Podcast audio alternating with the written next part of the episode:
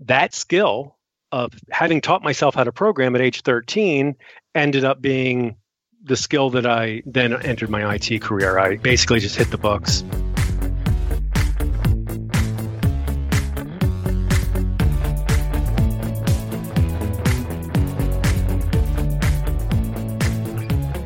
Welcome to the FI Show, where you get a behind the scenes look into financial independence. Here's your host, Cody and Justin. Hey, everybody, and welcome to another episode of the FI Show. Before I get started, got to check in with the co host, Cody. What's going on? Hey, what's up, man? I spent this past weekend at my girlfriend's school, aka my alma mater, UMass Amherst. They have this fun thing called Blarney Blowout. It's this big celebration for St. Patrick's Day, so I had a lot of fun. How about you, man? This weekend, I kept it pretty calm, just working on the van. You know, got some cabinets going, got the ceiling done, working on the sidewalls, just trying to get that camper conversion done. Took it a little easy this weekend because I'm going to be out next week doing this half marathon length Spartan race out in California as well as skiing Lake Tahoe. So just got to preserve the body a little bit. And before we introduce you to the guest, let's take a quick moment for the sponsor. Have you ever told yourself, this is the year that I'm going to save a bunch of money? And somehow that year is over and you have not saved even close to as much money as you'd wanted? What if this whole process could be automated? Our partner, Empower, that's E M P O W E R, has created an awesome mobile app that makes it super easy to automate your savings. Whether it's saving up for your next vacation, or saving up for your next rental property, or saving up for that concert next summer, this autosave feature can help you get there. Just set your weekly savings target and let Empower do the rest of the work. That's right, Cody. And don't forget about the other awesome feature of Empower where you can send simple text messages to Empower's human coaches and get personalized recommendations in return. So if you have a savings goal this year, you've got to check out the Empower app. Download Empower, that's E M P O W E R, in the App Store or Play Store. I did, and over 650,000 other people have too. And as a special bonus to our listeners, you can get $5 if you use the offer code FISHOW as well as meet your savings goal. So visit empower.me slash FISHOW for more details. And so on today's episode, we have Tyson Koska from On Trajectory. And Tyson has a super interesting journey where he goes to college for two majors that he ended up not even using in the long run. He kind of defaults back to the skill that he taught himself when he was 13 years old, programming. He builds this platform on trajectory in 2015. There's a lot of awesome stuff in the middle there from him joining the military and being a helicopter pilot, a bunch of really awesome stuff. But let's not take all thunder away. Take it away, Tyson.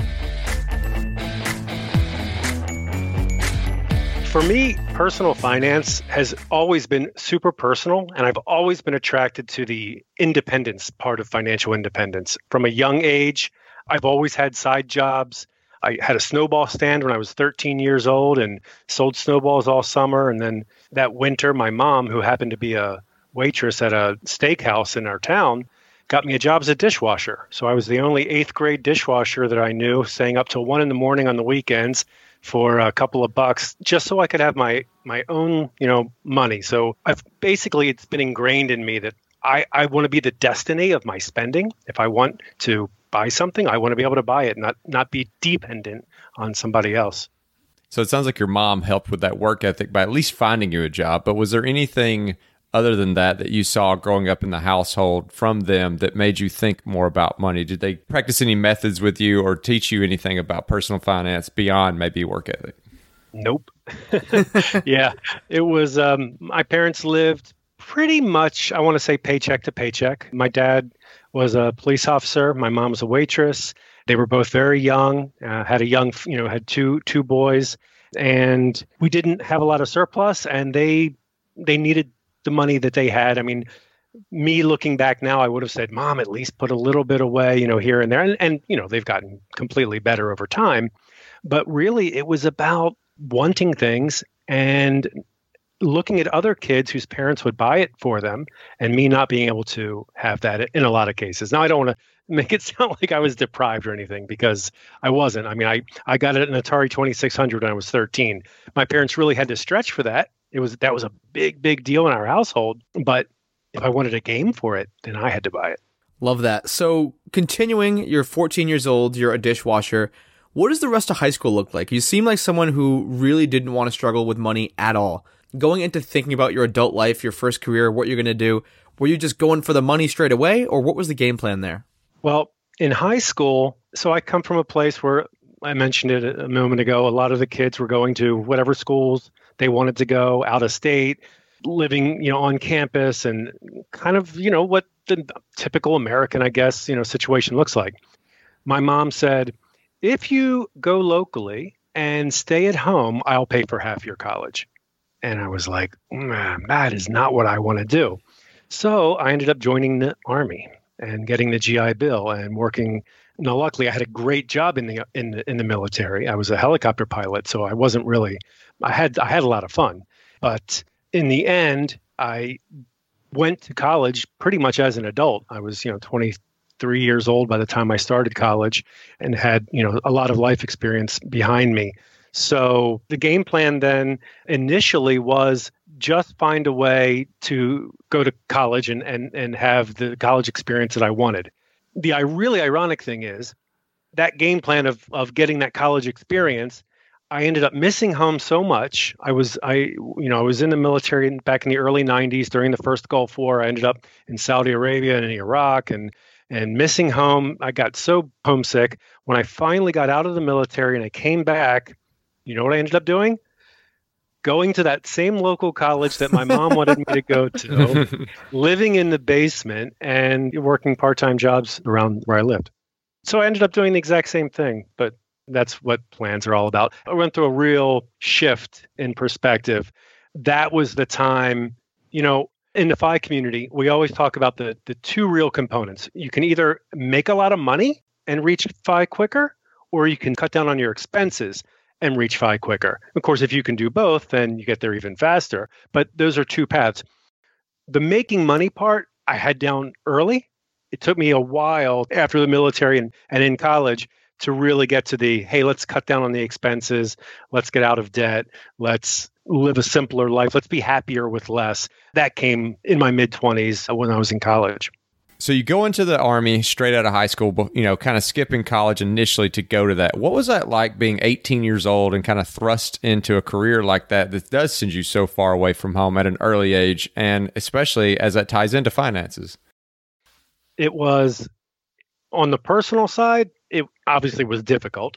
It was hard, but it, it, it was so rewarding. It was it was a blast. It was you do things that you you have to dig deep to accomplish. What I will say from a personal finance standpoint, this was the point in my life where I made the absolute worst financial decisions. I was making more than I ever did or ever had.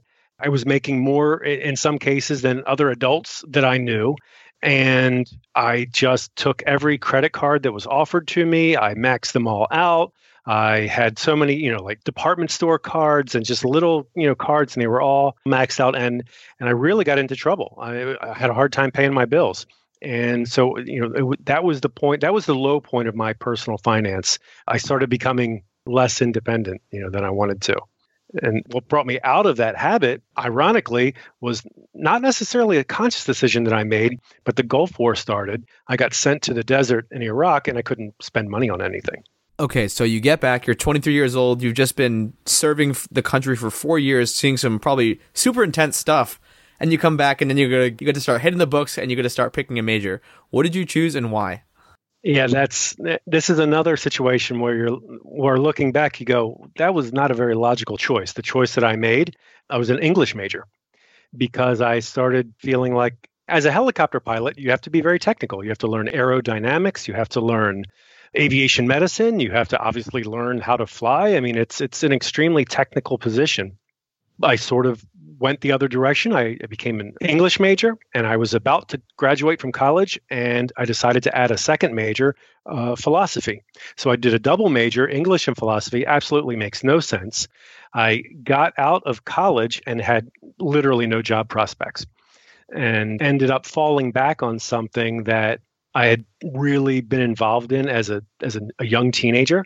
I had a I, I bought my myself a computer when I was 13 it was an old TRS-80, is a Radio Shack computer, and I taught myself to program. That skill of having taught myself how to program at age 13 ended up being the skill that I that I then entered my IT career. I basically just hit the books. I, I learned some technical things, and, and, I ended up started teaching for a, a computer learning center. So you've went, you were a pilot, you come back, you go to college, you get these degrees at turn out not to be that great as far as job prospects, but then you lean back on some old skills that you had and you start your real career. Can you walk us through like what the earnings look like there, what your financial situation was, maybe what year it was? Sure.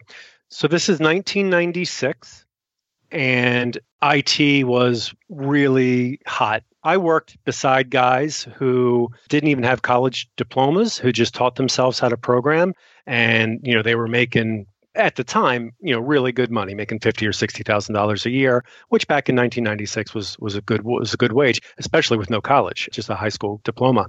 When I first started in IT, the, the, the way that I edged myself in, so I had I had an English degree and a philosophy degree.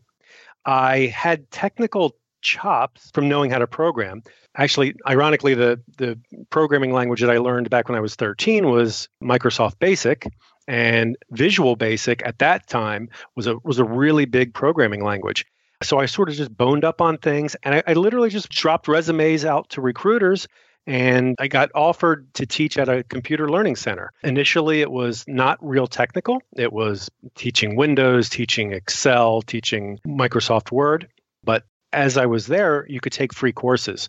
So I took free courses got the certification, and then literally two weeks later, I was teaching the courses. Yeah, it was uh, what they call Microsoft Certified Systems Engineer. So we're talking about a LAN administrator, network administrator, those sorts of things.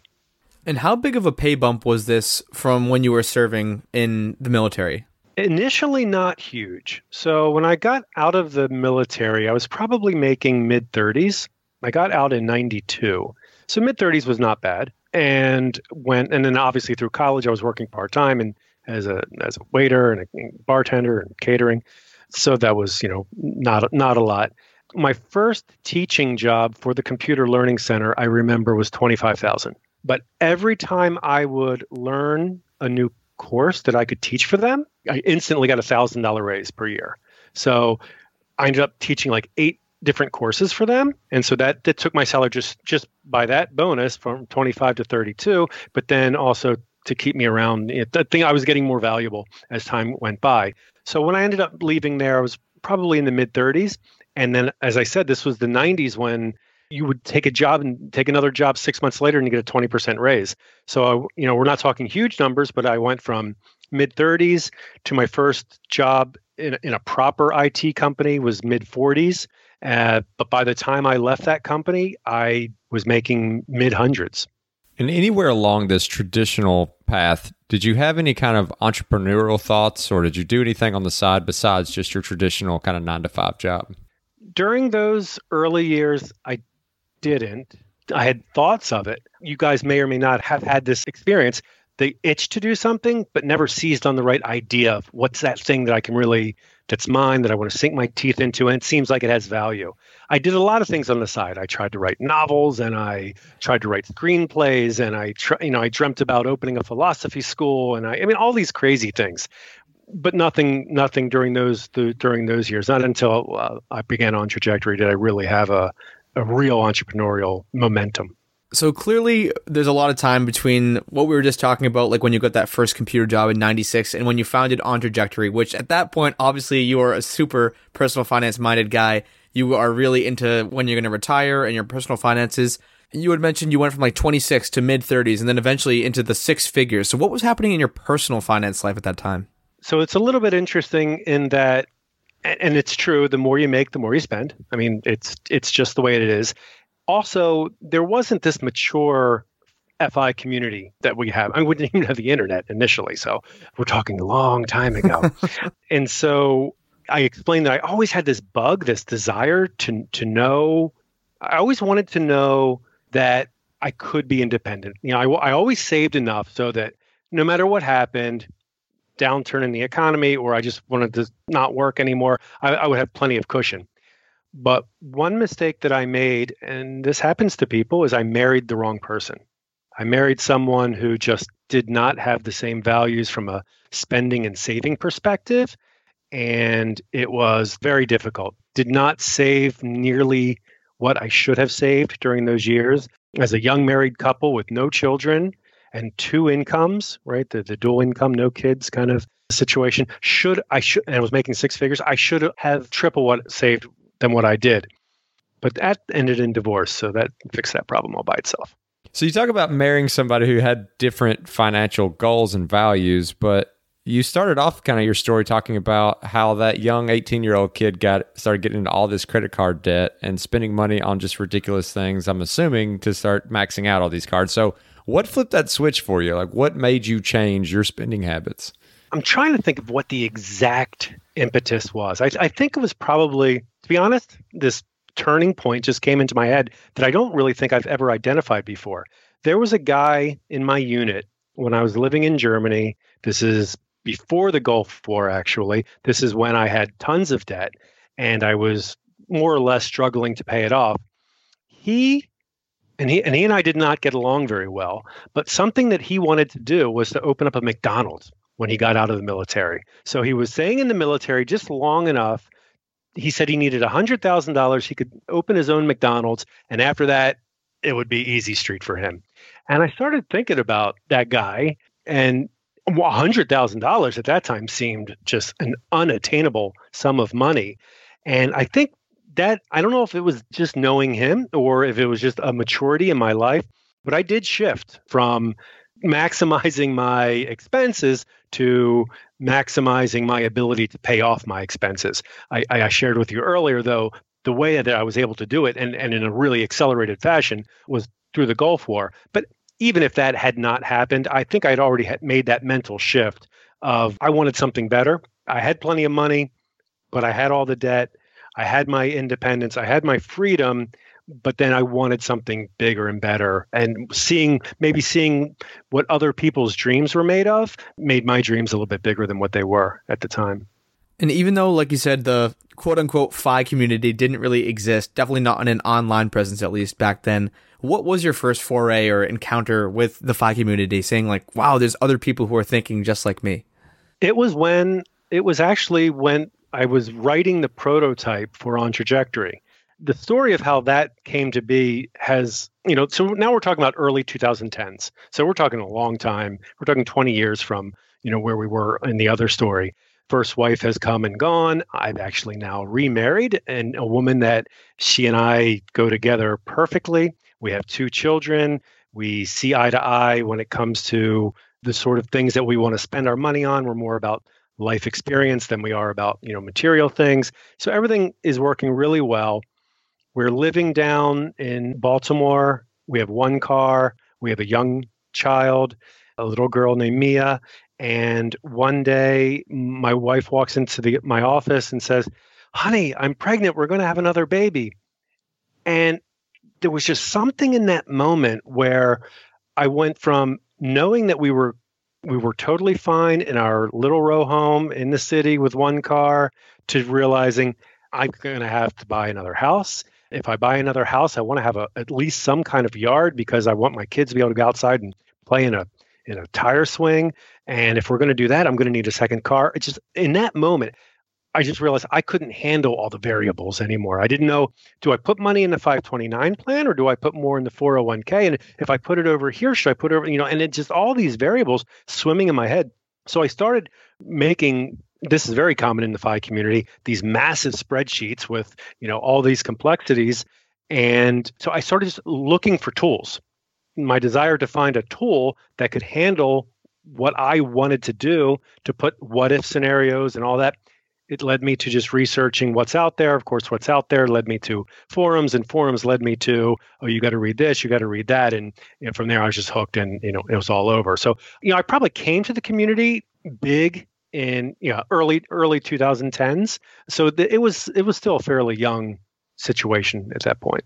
So now we've started alluding to this thing called on trajectory, and people listening can maybe start to see that it's got something to do with calculations because you're comparing it to an Excel sheet but give us just a quick breakdown of what On Trajectory is, what it is trying to solve before we get too deep into your story.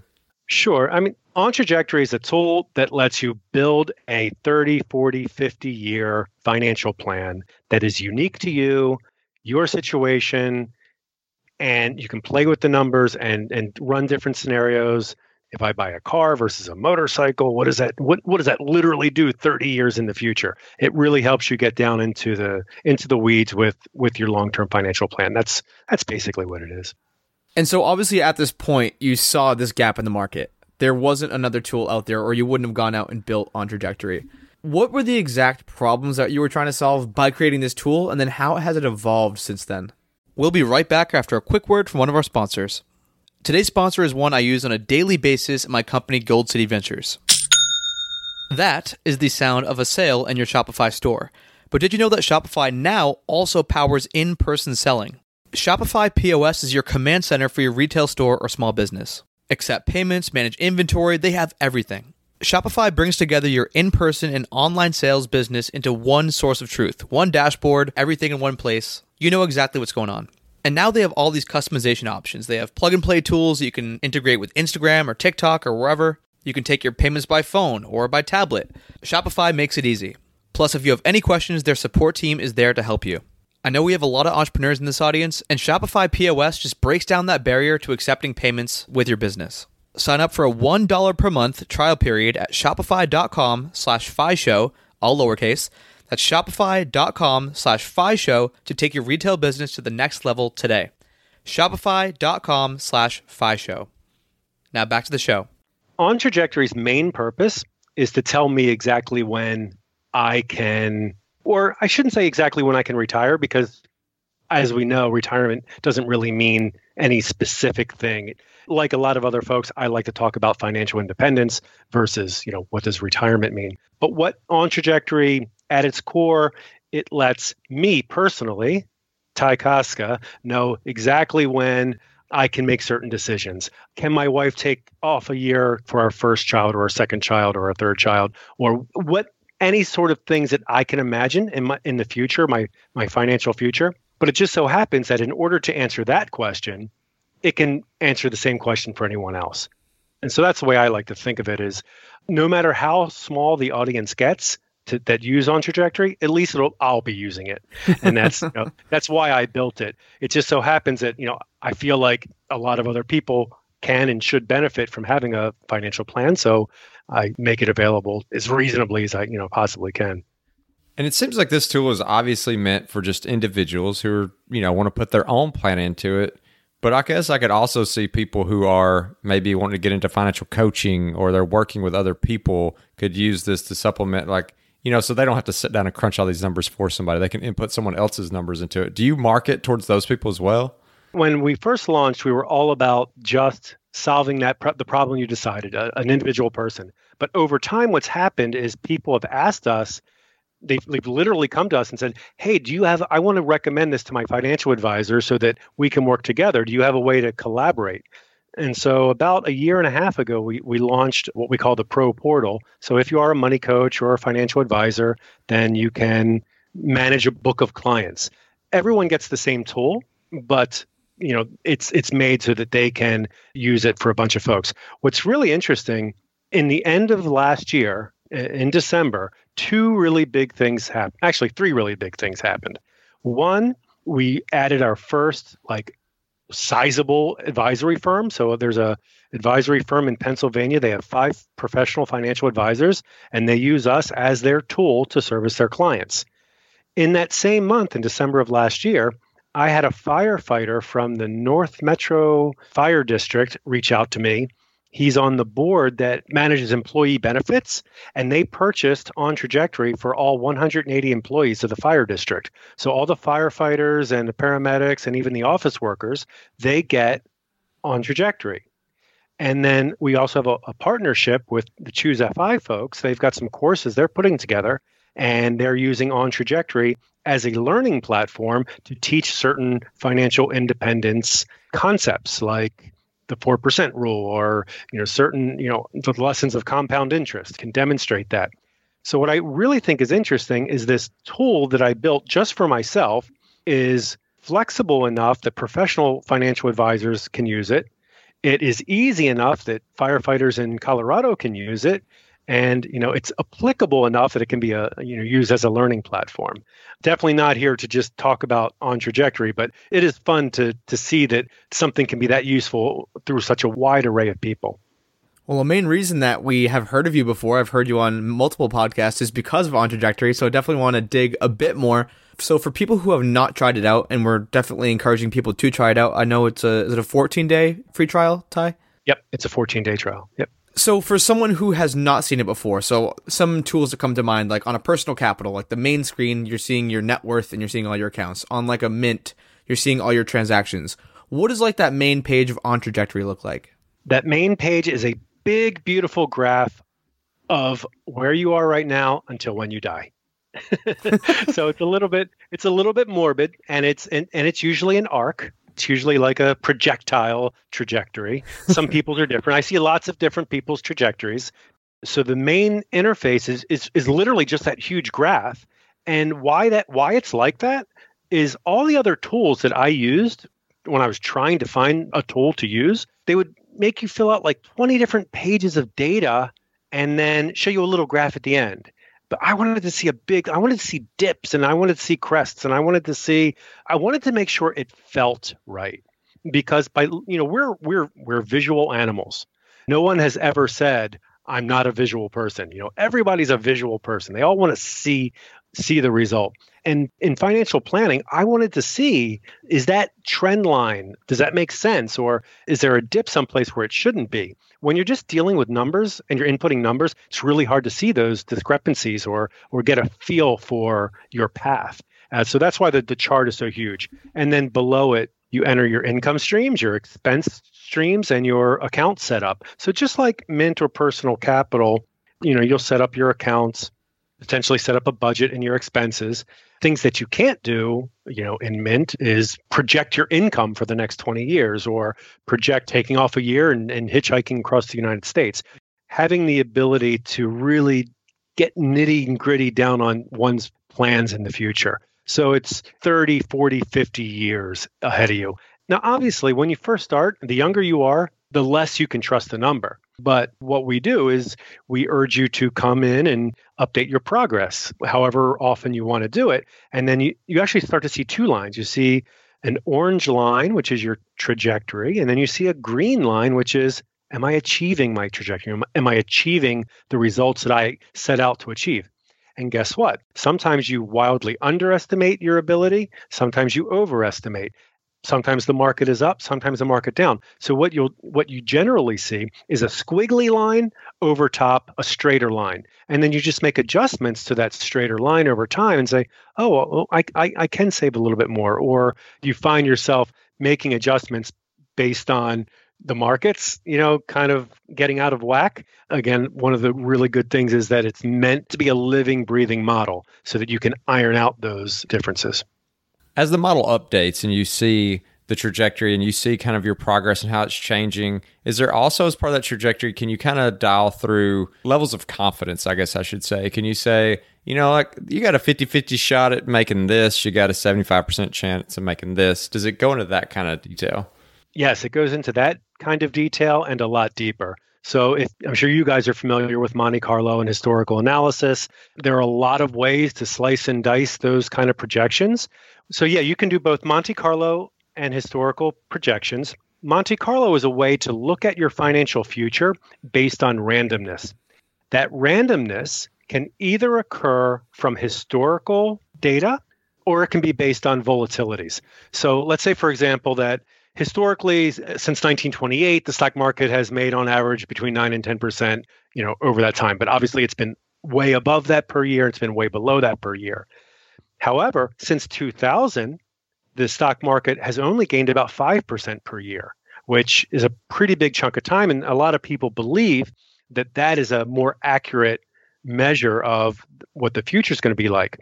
So, in On Trajectory, depending on what you think or what you think is the right approach, if you want to use historical data, then you can randomize. Monte Carlo is pretty cool. The way, the way that it works is you say, it's the year 2020. The next year is 2021. We'll randomly pick a year from the past. It draws out 1945. It'll plug in all the results from 1945. Then the next year, it'll go into the past and say for for 2022, we're going to use 1980. And you know, and it just it just goes back and pulls these random and it creates a run. And then it creates another run, and then it creates another run. And what you end up doing is you based on history and based on how you've set up your accounts your and your income and your spending you get a result that shows your chance based on your situation of either running out of money or not running out of money and so it's a percentage chance now something that i will say justin said you know 50% i'll make it or 50% i won't I would never advise that someone use a 50% number. Uh, we, we always say you should aim at 90% or better. And sometimes people are like, 90%? That's really, why would I, you know, why would I be that conservative?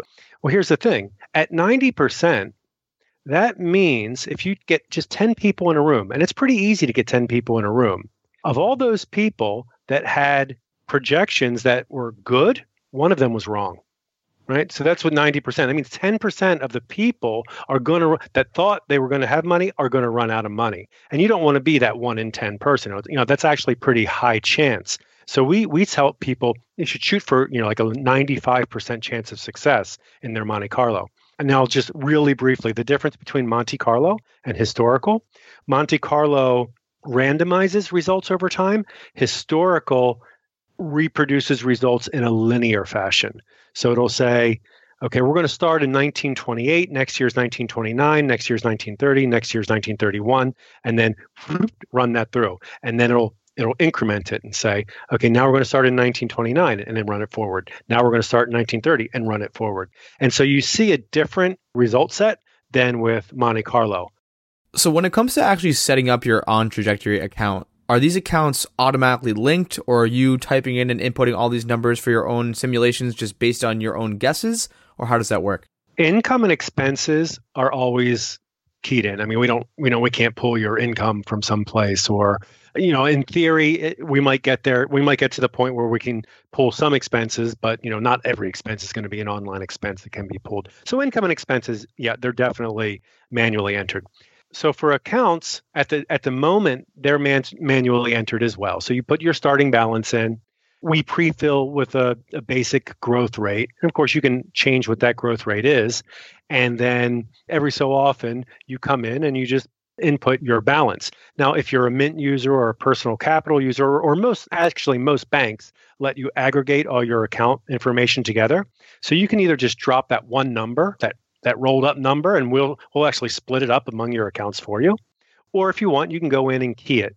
However, we will be by this spring, we will have an account aggregation feature, just like Mint, just like Personal Capital, where you can, you know, put your uh, username and password in, and a link will be made, and we can pull it automatically. I will say that we're not going to keep that username and password. We're using a third-party vendor, which is what everybody does. Nobody uh, uh, holds that, and so we're using a company called Plaid that'll help us integrate your accounts into your trajectory.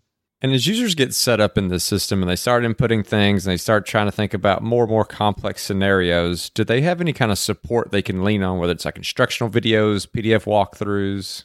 Yes, definitely. We have a series of tutorials on YouTube, which are slightly out of date from a UI perspective, but they're getting updated. All the information is correct. It's just we changed the screen around a little bit. And we also have, at current count, 15 different guides. Now, you know, for some people, that's obviously way overkill. They're not going to want to read even one guide. But we also have people that are constantly requesting, you know, enhancements to the guides. There's some people they want to know every calculation and exactly how we derive each number.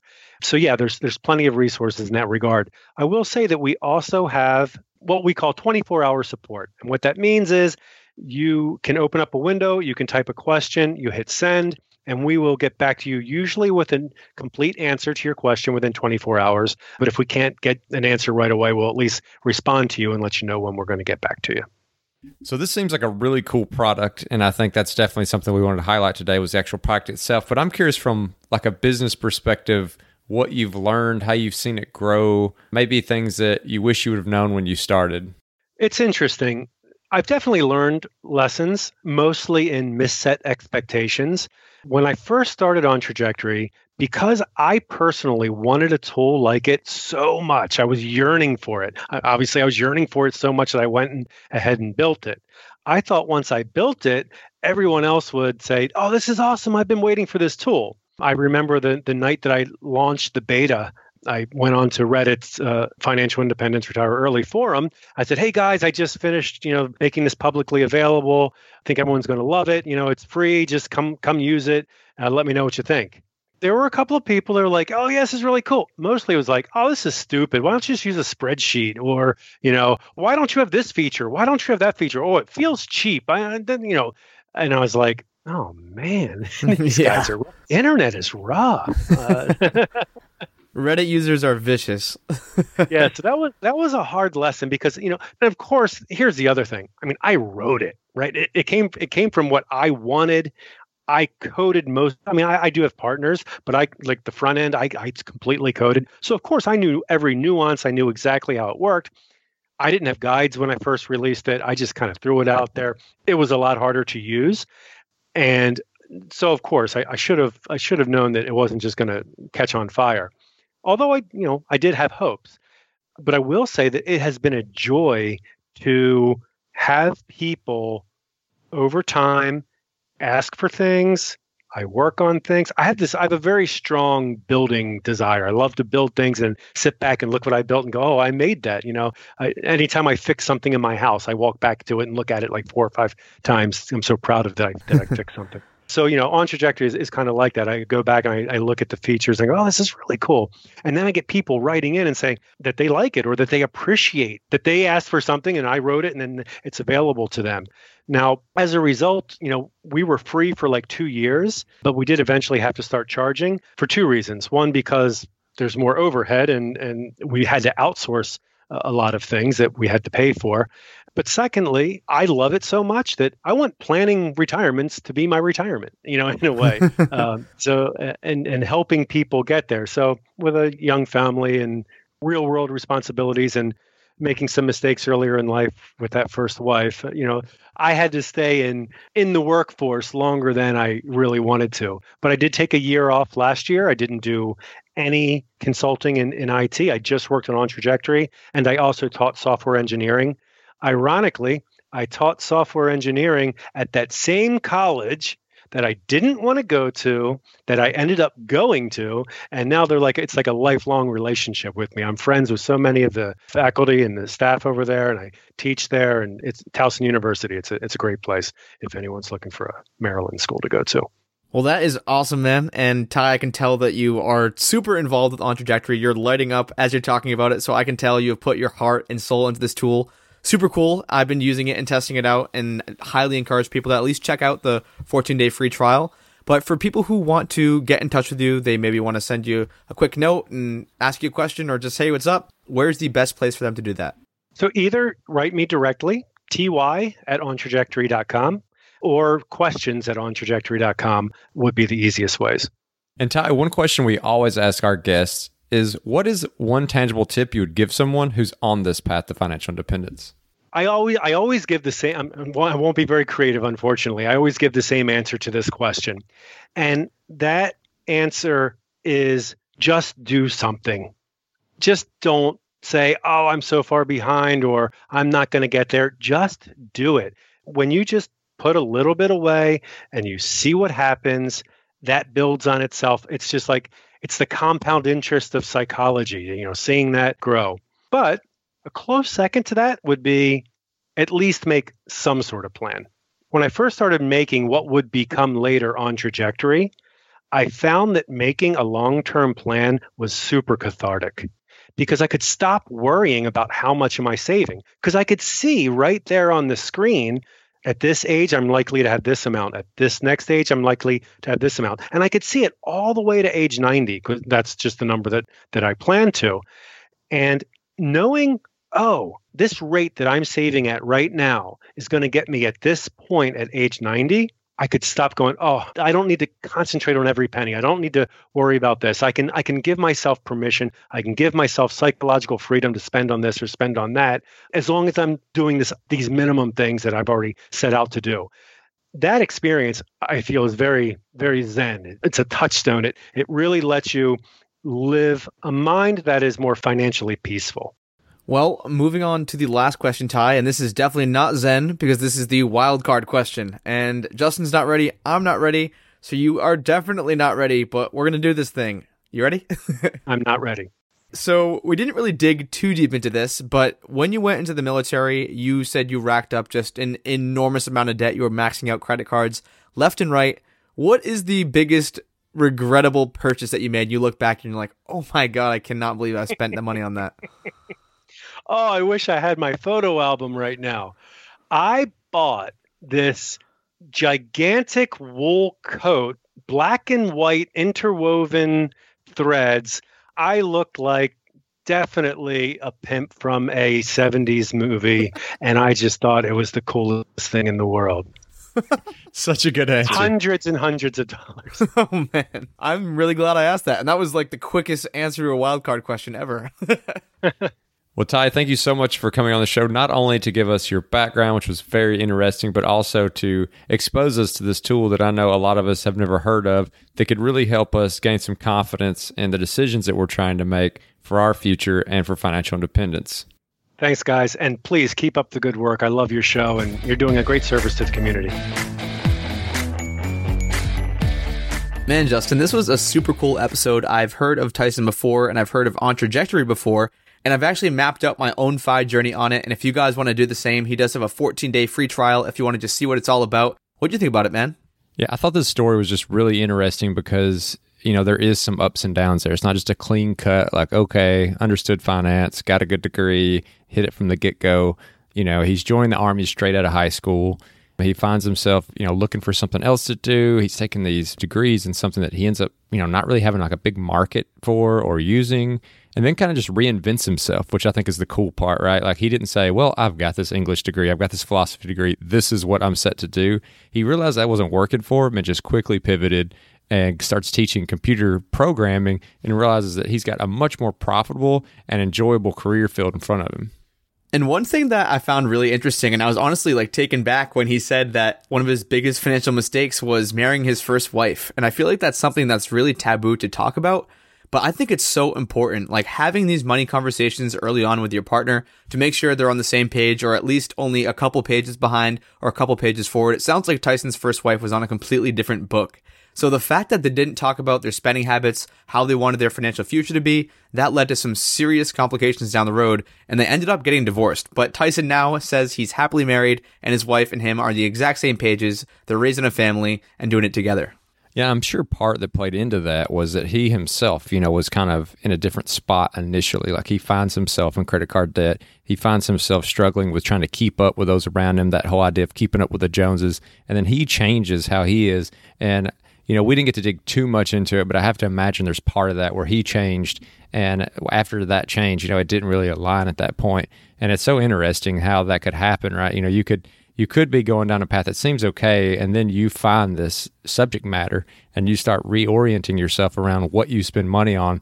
And then those around you don't necessarily reorient themselves just because you did. And so you can find yourself not only like, you know, in a situation where maybe you marry the wrong person, but you could even find yourself like in different friend groups after the fact. You know, it's not to say that you can't still keep those old friends and still do all those events, still go out to eat with your friends. It's not like you've just got to like shut those people off because they spend more money. It's not like that. But it is possible that your principles in life and the things that you are really interested in and that are important to you can change through this journey. And that may mean that the people around you also end up changing to some degree. And I actually like how you just brought that up, Justin. It kind of reminded me that Tyson couldn't exactly pinpoint the exact location when his mindset switched and he was on this financial independence train. But he did talk about one of his buddies in the army who talked about opening up a McDonald's franchise and saving up $100,000. And to Tyson at the time, that was an insurmountable amount of money. Like nobody could ever save up $100,000. And something it reminded me of was like the four minute mile. A lot of people have heard this narrative where Nobody ever ran a four minute mile. And then when the first person did it, there was like eight more people that did it that year. And once you kind of open up your mind to the realm of possibilities, so once Tyson realized that $100,000 is something that someone can achieve, it is something that someone can save up to, that's when his whole worldview started to expand a little bit. And now it's time for the call to action. So, the call to action this week, Cody, is pretty straightforward. It's go out there and try this cool software product that he has created. And the cool thing about this product, which is called On Trajectory, is A, you don't need a credit card to even sign up for this. So you can go out there and try it. It's no risk. But the other cool thing is you can inject these little life events into these simulations that you can't do with something like Mint or necessarily personal capital. So these very specific, granular life events that a lot of times when we're looking at our plans make us nervous because we're like, well, what if this happens? What if that happens? Well, this will let you go wild with those ideas and punch in all those different things, all those different what if scenarios, and see what the other end looks like. And so if you do want to go try out On Trajectory, you want to try out that tool, we have a link in the show notes. You can also get to that sign up link at thefishow.com slash on trajectory. And if you want to get a whole summary of the episode, you want to get links to everything we talked about, read more about Tyson's story, you can do so at thefishow.com slash Tyson. And as always, if you want to check out our Facebook group page, you can do so at thefishow.com slash community. And we always appreciate those five-star reviews. They help us get great guests like we had today. And if you're interested in supporting The FI Show, you can do so by checking out some of our partners over at the resources page, which can be found at thefishow.com slash resources. And thanks for listening.